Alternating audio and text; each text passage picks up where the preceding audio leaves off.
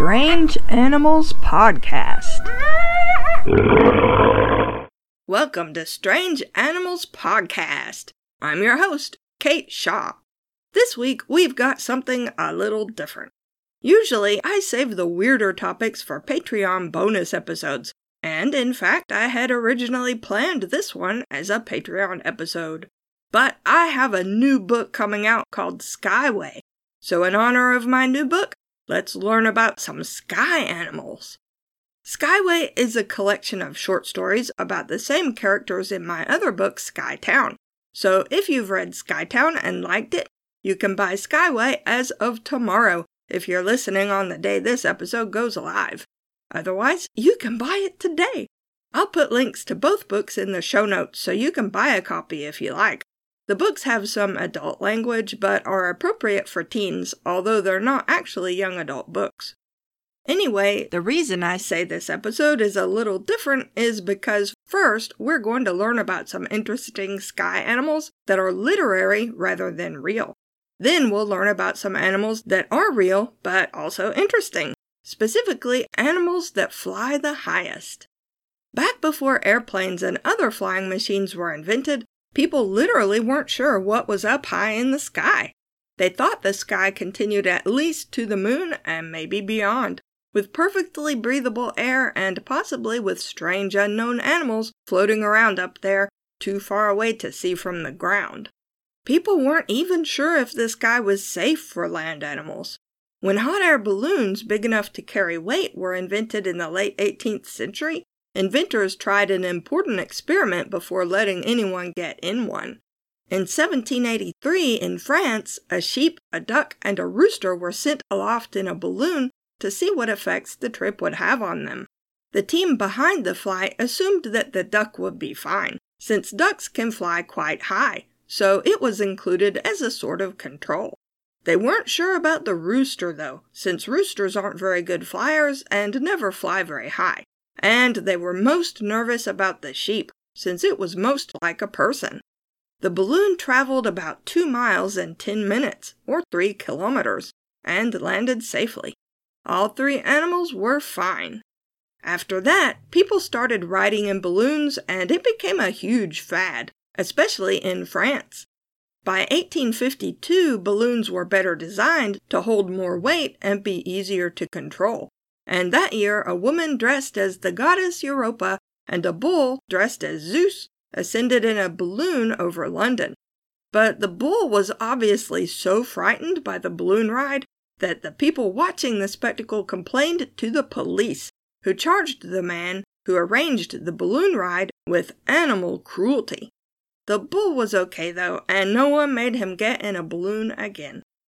After airplanes were invented and became reliable, if not especially safe, the world went nuts about flying all over again. In 1922, Arthur Conan Doyle published a story called The Horror of the Heights about a pilot who flew high into the sky and came across sky animals. You can tell from the story's title that things did not go well for the main character. The story is written as though it's an excerpt from a journal kept by the main character, named Joyce Armstrong.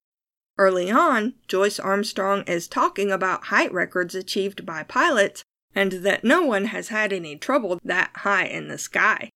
He says, quote, The 30,000 foot level has been reached time after time with no discomfort beyond cold and asthma. What does this prove? A visitor might descend upon this planet a thousand times and never see a tiger. Yet tigers exist, and if he chanced to come down into a jungle, he might be devoured. There are jungles of the upper air, and there are worse things than tigers which inhabit them. Unquote. After that are some really lovely descriptions of the pilot's ascent into the sky, trying for both a height record and to see the so called jungle of the upper air.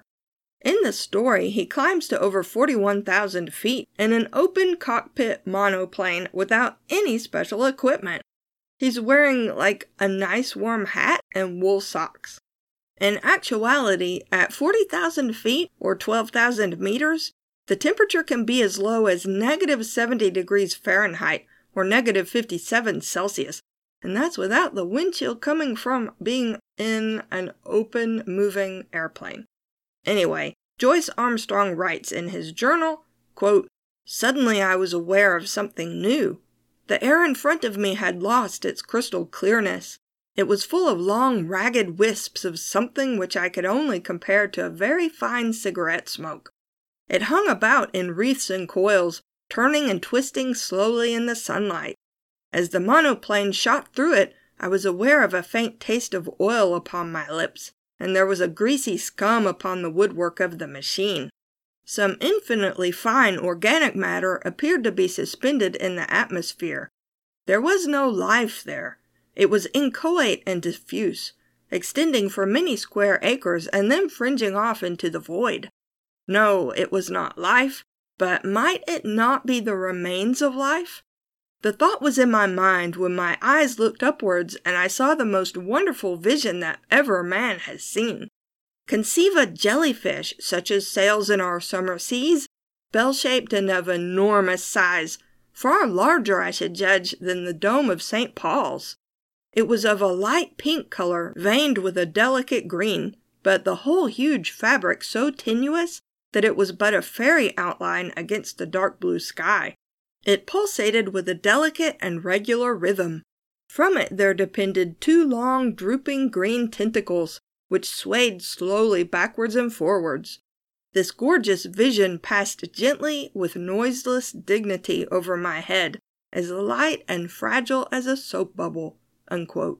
After that, Joyce Armstrong sees more of the sky jellyfish and some long smoke like creatures that he calls the serpents of the outer air. And then he's attacked by a huge purplish creature sort of like a sky octopus with sticky tentacles. He escapes and flies home, writes his journal entry, and says he's going back to capture one of the smaller sky jellyfish and bring it back to show everyone. And after that, the journal ends, except for a terrible addendum scrawled in pencil on the last page. It's a fun story that you can read for free online, since it's in the public domain. I'll put a link in the show notes. Arthur Conan Doyle is the same author who invented Sherlock Holmes, if the name sounds familiar. But he wasn't the first one to imagine strange high altitude sky animals. He was influenced by the writings of a man named Charles Fort. Fort liked to collect the accounts of weird happenings reported in newspaper articles and magazines, and he published his first book in 1919. If you're a Patreon subscriber, you may remember Fort from a bonus episode last October where I talked about a few of his animal related cases. I'd unlocked the episode for anyone to listen to, except that I just re listened to it myself, and at the end I talk about my recent eye surgery in really way too much detail, so I won't unlock it, but I will say that Fort had a weird writing style that can be hard to follow. He likes to present outlandish theories as though he's deadly serious, then claim that he's only joking, then say, well, maybe I'm not joking. His main goal is to make readers think about things that would never have occurred to them. Fort was especially interested in falls of fish and frogs and other things, which we talked about in episode 140 last October. In his first book, he suggested there are places in the sky where items collect, and that occasionally things fall out of those places. He called this the Super Sargasso Sea, after the Sargasso Sea that's supposed to be a becalmed area of the ocean where sailing ships get caught because there's no wind or currents. The Sargasso Sea is a real place in the North Atlantic Ocean that has clear blue water and which is full of a type of seaweed called sargassum. It's also full of plastic, unfortunately, since that's where the North Atlantic garbage patch is. But Fort described his Super Sargasso Sea as something between another dimension and an alien world that just brushes up against the Earth's atmosphere. He pointed out that this theory made as much sense as any other explanation for falling frogs and other things, which of course is why he suggested it. He didn't actually believe it. This is how Fort describes the Super Sargasso Sea. Quote, I think of a region somewhere above this Earth's surface in which gravitation is inoperative. I think that things raised from this Earth's surface to that region have been held there until shaken down by storms. Things raised by this Earth's cyclones horses and barns and elephants and flies and dodos, moas and pterodactyls, leaves from modern trees and leaves of the Carboniferous era, fishes dried and hard, there a short time, others there long enough to putrefy, or living fishes also, ponds of fresh water, oceans of salt water. But is it a part of this earth, and does it revolve with and over this earth? Or does it flatly overlie this earth? I shall have to accept that floating in the sky of this earth, there often are fields of ice as extensive as those on the Arctic Ocean, volumes of water in which are many fishes and frogs, tracts of lands covered with caterpillars. Aviators of the future, they fly up and up, then they get out and walk. The fishing's good, the bait's right there. Sometime I shall write a guidebook to the Super Sargasso Sea for aviators but just at present there wouldn't be much call for it. Unquote. That quote is actually cobbled together from pages 90 to 91, 179, and 182 of my copy of the complete books of Charles Fort, because one thing Fort is not good at is a straightforward, clear narrative. Reading his books is like experiencing someone else's fever dream. But you can definitely see where Conan Doyle got his inspiration for the horror of the heights. These days, we know a lot more about the sky, or more technically, about the atmosphere that surrounds the Earth. Researchers have labeled different parts of the atmosphere since the different layers have different properties. The layer closest to the Earth, the one that we breathe and live in, is the troposphere. That's where weather happens. That's where most clouds are, and that's where 99% of the water vapor in the entire atmosphere is located. The troposphere extends about 6 miles above the Earth, or 10 kilometers, or 33,000 feet. Mount Everest is 29,000 feet high, by the way, or 8,850 meters. Above the troposphere is the stratosphere, which extends to about 31 miles above the Earth, or 50 kilometers. The jet stream, a steady wind that commercial jet planes use to help them cross oceans and continents faster, occurs roughly where the troposphere becomes the stratosphere. Above the jet stream, there's hardly any turbulence. There are no updrafts, basically no weather, just increasingly thin air. Weather balloons and spy planes ascend into the stratosphere, and that's also where the ozone layer is. But there's basically not much up that high. Above the stratosphere is the mesosphere, where the air is too thin for any animal known to breathe it. Plus, the air pressure is only about 1% of the pressure found at sea level. There just aren't very many air molecules in the mesosphere. This is where meteors typically burn up, and the only vehicles that fly that high are rockets. It extends to about 53 miles above the Earth, or 85 kilometers, and above that is the thermosphere, the exosphere, and then empty space. Although it's hard to know exactly where the thermosphere and exosphere end and space begins. It's so far away from the Earth's surface that some satellites orbit within the thermosphere, and that's where the northern and southern lights are generated as charged particles from the sun bounce against molecules. I bet you never expected to hear this kind of information from a little animal podcast. I found it really interesting to research, though. But let's return to the troposphere, our comfortable air filled home.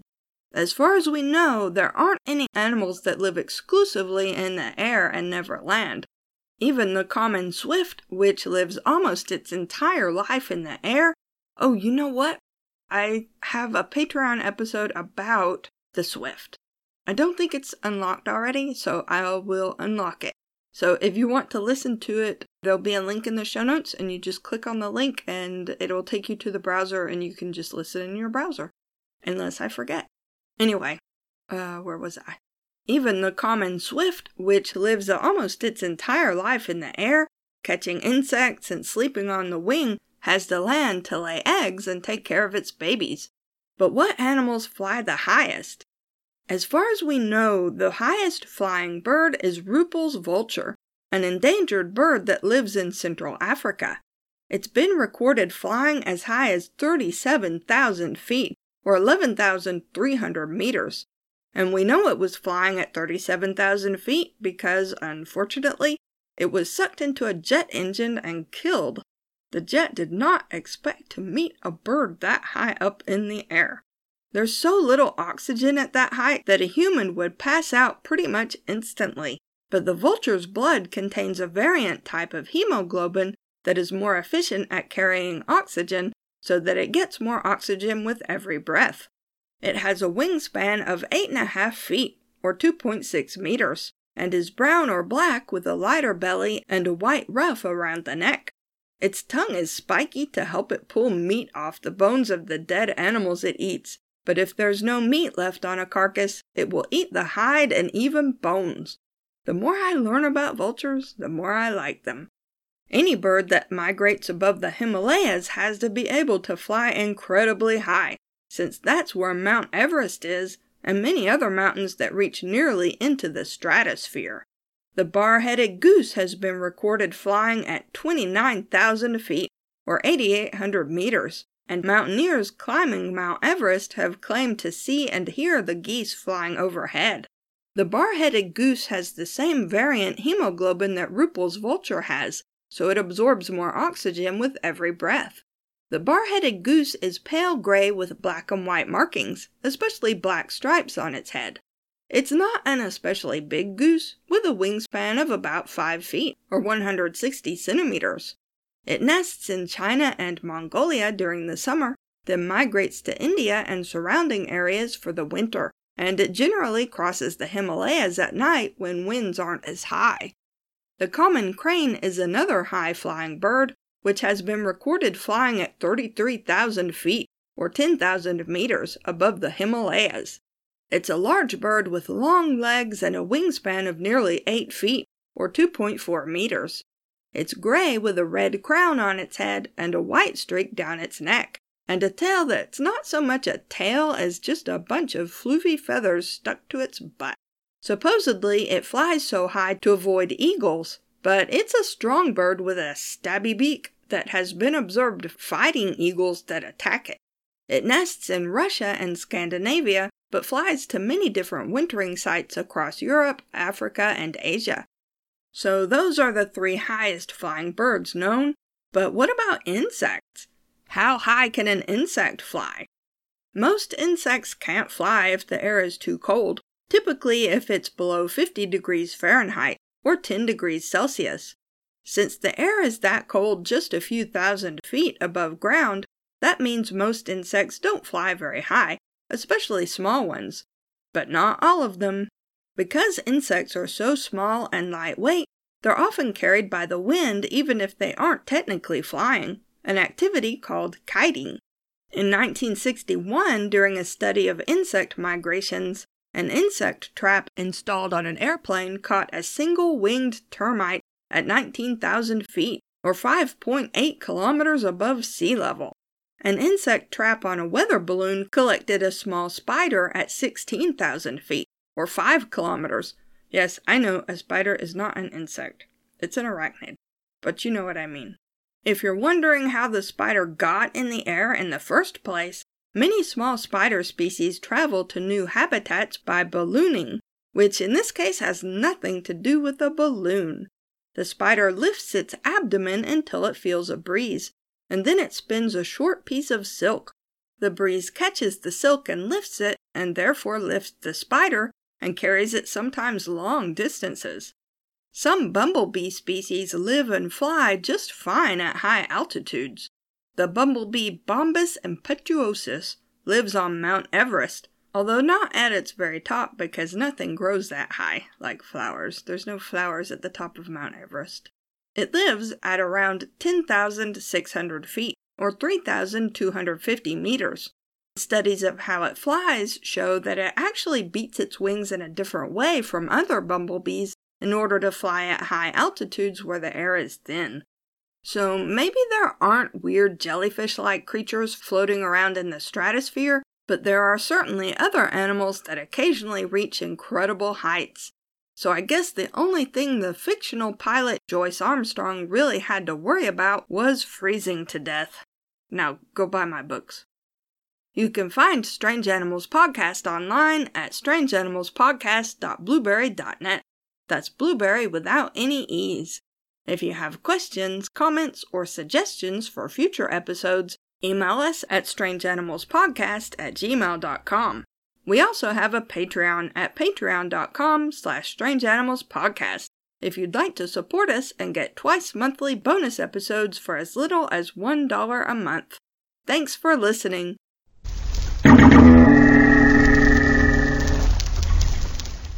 The pizza guy keeps driving back and forth, delivering pizzas, because it's Friday night, it's Valentine's Day. I hope you all had a great Valentine's Day. I'm recording. it's okay, I have chocolate.